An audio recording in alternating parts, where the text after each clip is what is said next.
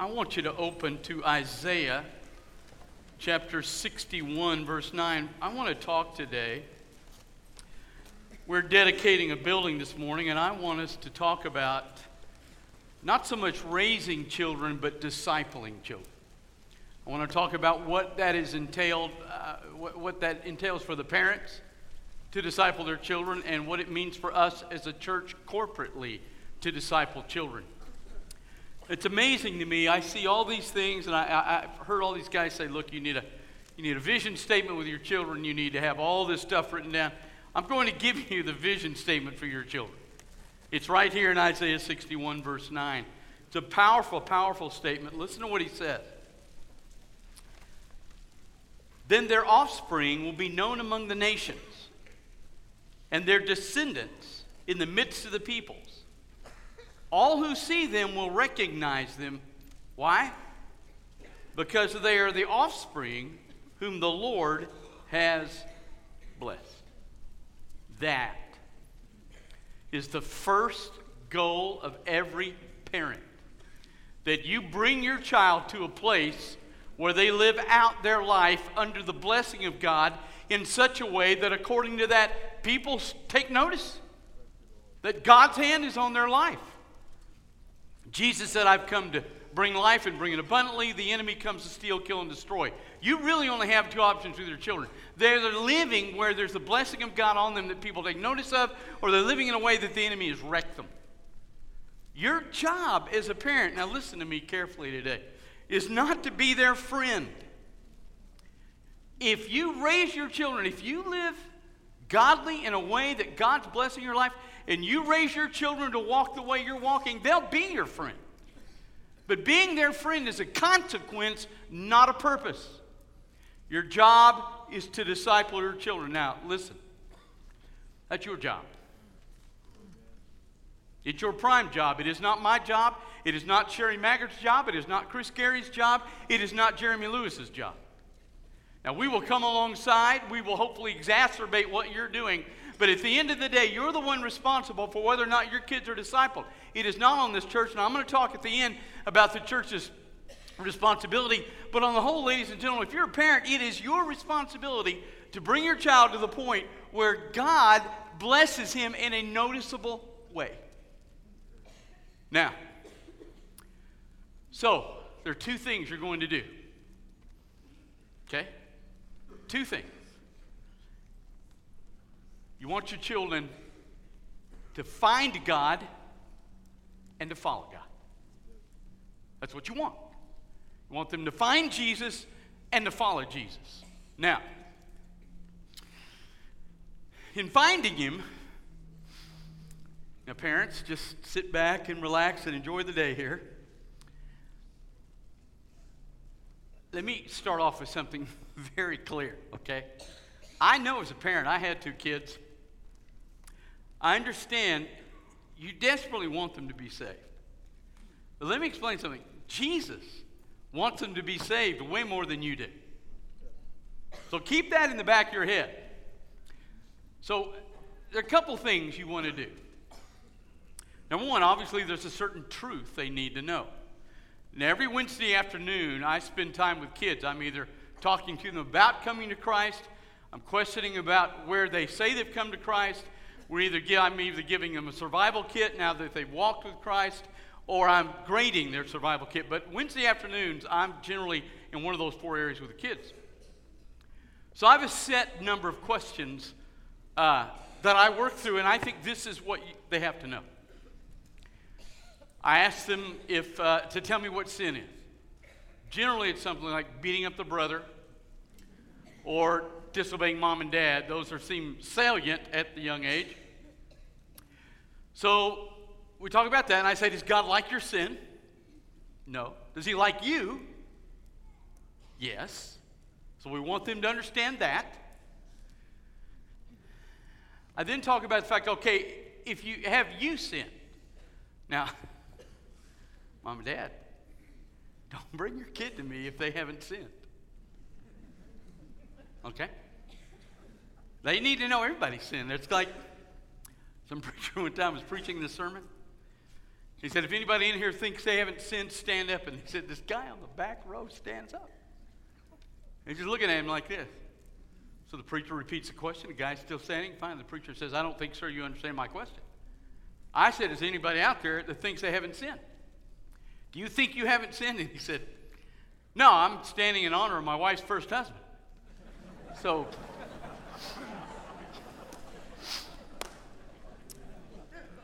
when a kid looks at me and says, I haven't sinned, and that's the next question I ask, have you sinned? And when he looks at me and says, I haven't sinned, I'm not going any further. And you need to understand if your kid doesn't know he's sinned, he can't come to the cross. That's kind of a biggie. Okay? Now, when I go through that, then I ask, if you are a sinner, how do you get rid of that sin? I want them in some wording, it doesn't have to be my wording, but I want them to say to me basically that they have to appropriate Jesus Christ in some way. They have to go to God and Jesus for forgiveness. And then I ask them, okay, then what did Jesus do that lets him forgive you? I want them obviously to tell me that he died on the cross. Now, that's all they need to know. They don't need to know the kenosis or the incarnation. They don't need to know about the Trinity. They don't need to understand that. All they need to know is that they've blown it, Jesus didn't, His blood covers them, and they can have it. I want them to know that. Now, they got to know those things. Number two, mom and dad. Number two, look at the smile. That truth comes from the Holy Spirit through your lips, but it comes from the Holy Spirit. If it's not coming from the Holy Spirit, it's just coming from your lips. They can't be saved. Jesus said, My spirit will convict men about sin, righteousness, and judgment. He didn't say that's true after 21, but before 21, it's up to you. No, no, no. We want to know the Holy Spirit is convicting your children. How do we know that? I think still, I've said this a million times, the best way to know that is to put them off. If your kid comes to you and says, I want to get, ba- I want to get baptized, number one, it's a bad call. He's generally wanting to get baptized because one of his buddies came through that water. It's not a good motivation. It's not a good motivation that he takes the Lord's Supper. The only good motivation, he knows he's bad, Jesus isn't, he wants to be saved. Now, the way you know, at least one of the ways you're going to know whether or not that's the Holy Spirit, you're going to put him off. If it's just him worried about his buddies, he might bug you a little bit, but he'll quit bugging you. But let me tell you something. When the Holy Spirit begins to get on him, he won't leave you alone. This is precisely what happens in Samuel. When God calls him and calls him and calls him, finally Samuel tells him what to say. He kept getting up because God won't leave him alone. And when your little guy or gal gets to the point where they just don't leave you alone, then I think then you're ready. Third thing is this. I really believe God gives parents an intuitive knowledge of when they're ready and when your child's ready. I think He gives that to you. He doesn't give it to me. He doesn't give it to your Sunday school teacher, his Sunday school teacher, her Sunday school teacher. He gives it to you. You really will have that, so don't sweat it. If your kid's 12 and they happen to come to Christ, don't start freaking out and playing Billy Graham crusades while they're sleeping. It's okay. God wants them to say more than you do. They'll be fine. Matter of fact, the later the better. The only reason I even deal with six year olds when people bring them to me, the only reason I do that is a pastor of First Baptist Dallas for years, uh, W.A. Criswell, was saved when he was six, but he did make an interesting observation. He said, Because I was saved at six, I doubted my entire life. So the older they get saved, the better. There's nothing wrong with that. They're going to be fine. They're in God's care, not yours.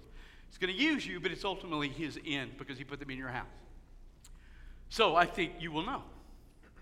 So I think you want to work so they find Christ. Now, You want them to follow Jesus. Now, I want you to walk with me a couple places here. And I want you to listen very carefully to what I'm about to tell you.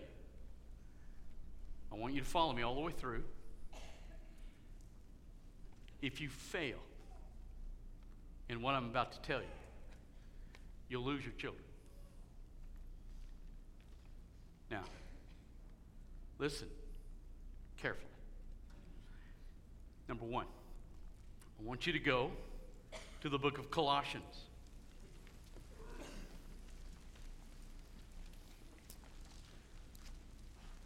Chapter 1.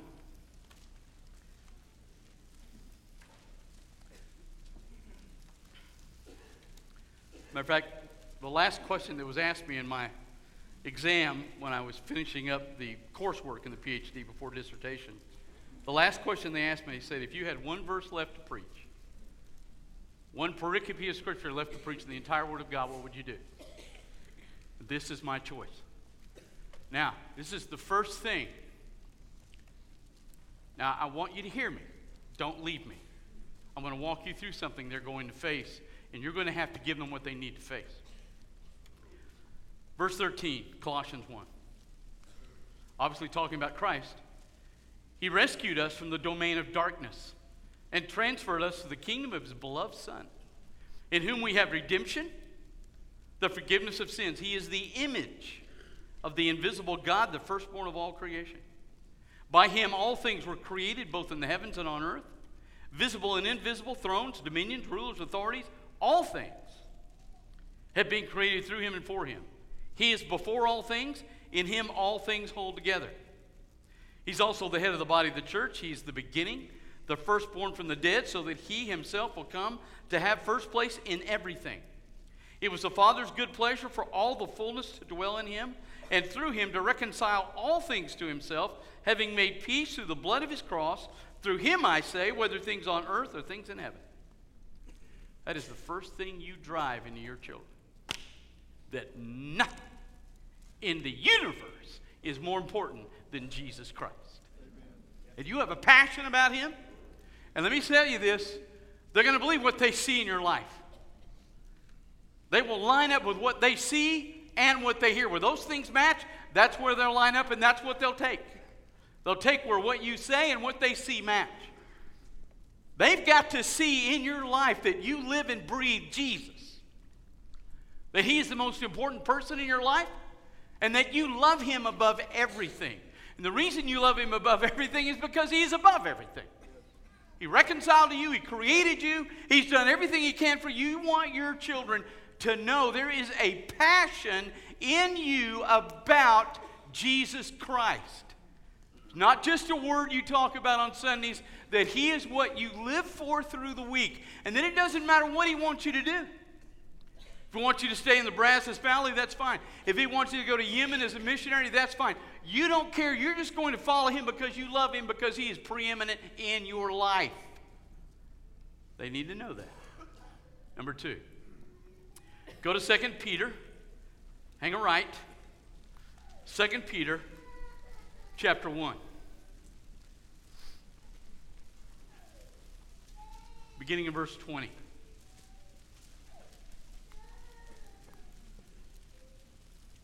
Here's the second thing you're going to drive to your children that they must see in your life.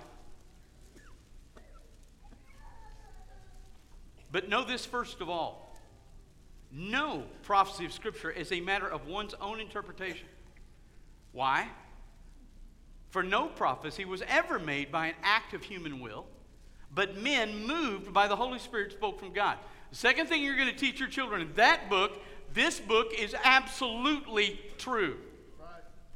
The creator of the universe, through his spirit, wrote this book. He used men, but he wrote this book. Therefore, it is valid, it is inerrant, it is infallible. I don't care what your word you use.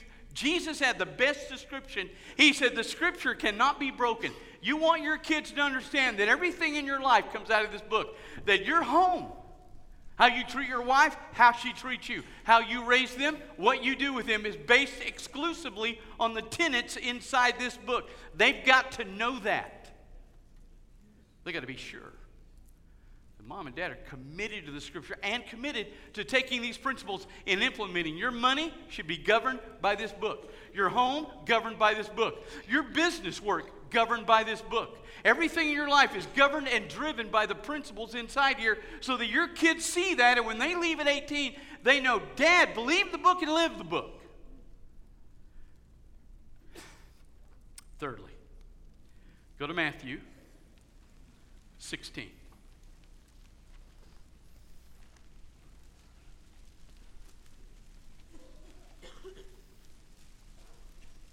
My favorite place in Israel, Caesarea Philippi. Matthew 16, 15. Now listen. He said to them, But who do you say I am? Simon Peter answered, You're the Christ, the Son of the living God. He said, Blessed are you, Simon Barjona. Flesh and blood did not reveal this to you, but my Father in heaven. So the Holy Spirit convicted him. I also say this to you that you are Peter, and upon this rock I will build my church, and the gates of hell will not overpower.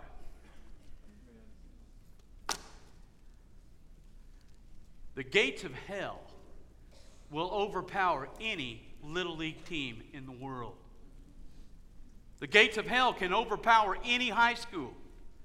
The gates of hell can overpower any golf game. The gates of hell can overpower anything. There's only one entity in this universe that the gates of hell cannot overpower, and that's us in this room, bathed in the blood of Jesus Christ. So your kids ought to know that. They ought to know that church is not just something, well, yeah, we got to go today, yeah. No, they ought to know that you are passionate about it. You're committed to it because you understand that the only promise in the Word of God that the gates of hell can't overcome is God's people united together under the banner of the cross. So, you're going to drive three things in your children through your mouth and your walk Jesus that book, and the church. Why those three? Now, listen to me. Listen to me. When they leave your house at age 18, they're going to step into a world with two things. They're going to make new friends and they're going to run into professors that they respect and value, who are articulate and brilliant, both of which are going to be controlled by the culture they live in, and that culture is going to mock three things in your kid's life. They're going to mock Jesus, they're not going to mock God. You can go out here and say anything you want to about God, but you breathe the name Jesus, people will back away from you quickly because it is Jesus that the world hates, not God. Allah they think is God. Jesus is a whole different ballgame. Amen. So they're going to mock him. Number two, they're going to mock this book. They're going to say something like, same thing they would about Jesus, almost identical. They'll say, well, Jesus, yeah, he's a good guy, he had some good teaching. But they're going to look at Jesus like we look at Gandhi. They're going to say, yeah, he's a good guy, but really, come on. Not Savior of the world. They're going to look at this book and say, yeah, it's got some good truth and it's got some great points, maybe some good principles. But listen, it is not written by God. You got to be kidding. Nobody buys that anymore. And thirdly, they will mock the church because it will make the statement it's just a bunch of hypocrites, just a bunch of people. I'll never forget. I was working for Texas Refinery Corporation in seminary. I was, matter I told God, my elementary school, I told somebody, I said, What are you going to be when you grow up? And I said, I'm not going to be a preacher or a janitor. I don't know why I combined those two things, but I did. And so I'm at Texas Refinery Corporation in seminary, working my way as a janitor to become a preacher. So, when anybody tells me God does not have a sense of humor, I go, Oh, yes, yes, He does. He probably wanted me to be the next president of the United States, but he thought, Nope, nope, we're changing now.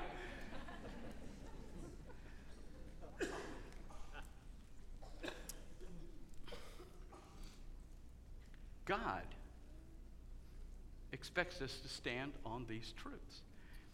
And our, uh, our kids are going to hear all these truths vilified and mocked and made fun of. At which point, this is what I want. When they grow up in your home and in this church, all three will be idolized. I hope. get to college, meet new friends, all three will be mocked at and laughed at. Here's what you want in your child you want your child, as he gets here, now listen to me carefully. You want your child here to struggle. You want him to struggle. When these people make fun of his Jesus and make fun of that Bible and make fun of his church, I want your child, your son or daughter to struggle. I want them to look back and go, you know, this is not what I was taught by mom and dad. It's not what I was taught in the church I grew up. What they're saying to me is not what I heard. I want him to have a, to have a struggle. What I don't want is if they grew up in a home where the parents said, yeah, Jesus, yeah, he's you know, don't get carried away with all this Jesus. We're going to go to church, but don't get carried away. It's like culting, being that serious about Jesus. And yeah, the Bible's true. I don't think it's as true as a preacher thinks. I'm not as radical as a preacher is. I think there's some mistakes in it. Just, just read it and just do what you need to do in Sunday school. And yes, son, and, and, and when he grows up realizing he spent more time playing ball than he was in church, and he gets here, and won't be a struggle. When they say to him, you know, Jesus is a good guy, but he's really not God, he's going to begin to think, you know, that's really what my mom and dad taught me. When they start making fun of the word, he's going to go, you know, that's, that's what my mom and dad taught me. And when they mock the church, he'll think to himself, you know, we didn't really go that much. It wasn't that big a deal. We won once in a while, but really, and here's what will happen if there is no struggle, he will turn and he will walk this way. If there's a struggle where he's now divided between what he heard growing up, what he saw in the home, and what these people are telling him what he sees, here's what he'll understand. If you brought those three things into your home, there will be a beauty, not perfection, but there will be a beauty of Christ and a fragrance and an aroma of Jesus in your home that He won't miss. And when he begins to watch their lifestyle and the hooking up and all the things that are going on down here, he'll look at this and go, you know what? That's not as good as what I had growing up. when he gazes on the fragrance of Christ in a home. These people won't win.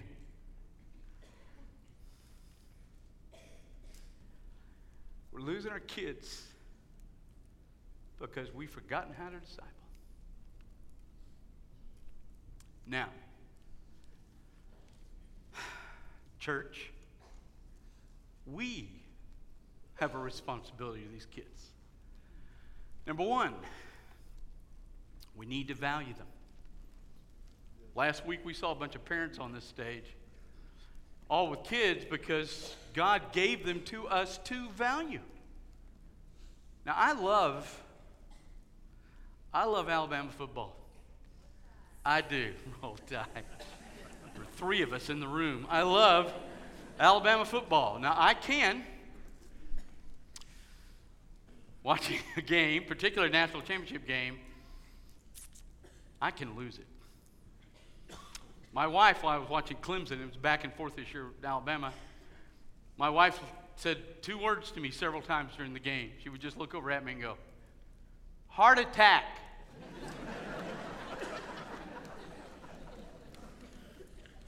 Which, of course, being a husband, had no effect on me at all. That's for another sermon. Now, I love and I get excited during Alabama football. But when the day comes,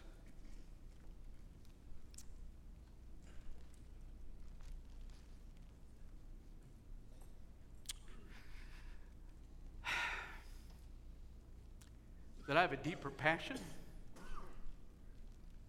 on Saturday afternoon than Wednesday afternoon? My soul's not right. We ought to have a passion about little kids coming forward and saying they know Christ. Out of that value, we need to affirm them. I know when there's a kids' musical, most of the time we don't come as adults. You ought to be there more when the kids are doing musical than when anybody else in this room is preaching. Those kids need to be affirmed by you. They were given to you by the Holy Spirit by joining this church. So we need to affirm those kids. And thirdly, as a church, we need to transfer our faith. See this? It's the only thing unchangeable in this church. Methodology can change, clothing can change. My parents saw me preaching with a shirt tail out. Be bad day. Styles change, methods change, and I'm telling you, in 15 years, it won't be this style of worship. Every church I've ever known, including this one. When we changed the paradigm of worship to what an older generation didn't like, my generation basically, we had a number of people that left. Now, at the end of the day, and I'm not going to apologize for this, but at the end of the day, the reason they leave any church is because they want what pleases them. It's not about what pleases you, it is about what transfers your faith to those coming behind you. And that is way more important than what you like or don't like. And I'm telling you, this thing's going to shift and come around. Doesn't matter. We're going to be open to changing anything and everything except this. Why is that so critical? I'm not going to do it again today, but a few months back when I was preaching on this, I had us raise our hands. And inside this room, with about this crowd, 96% of us were saved at age 18 and below. 4% of us saved 18 and above. So understand, parents and church, we have an enormous responsibility to help our kids find Christ and to follow Christ and raise a generation of kids that when the world looks at them and they hear all the funny stuff, when they look at them and see God's hand on their life, that will lead them to the one that made that possible, Jesus Christ. Let's pray.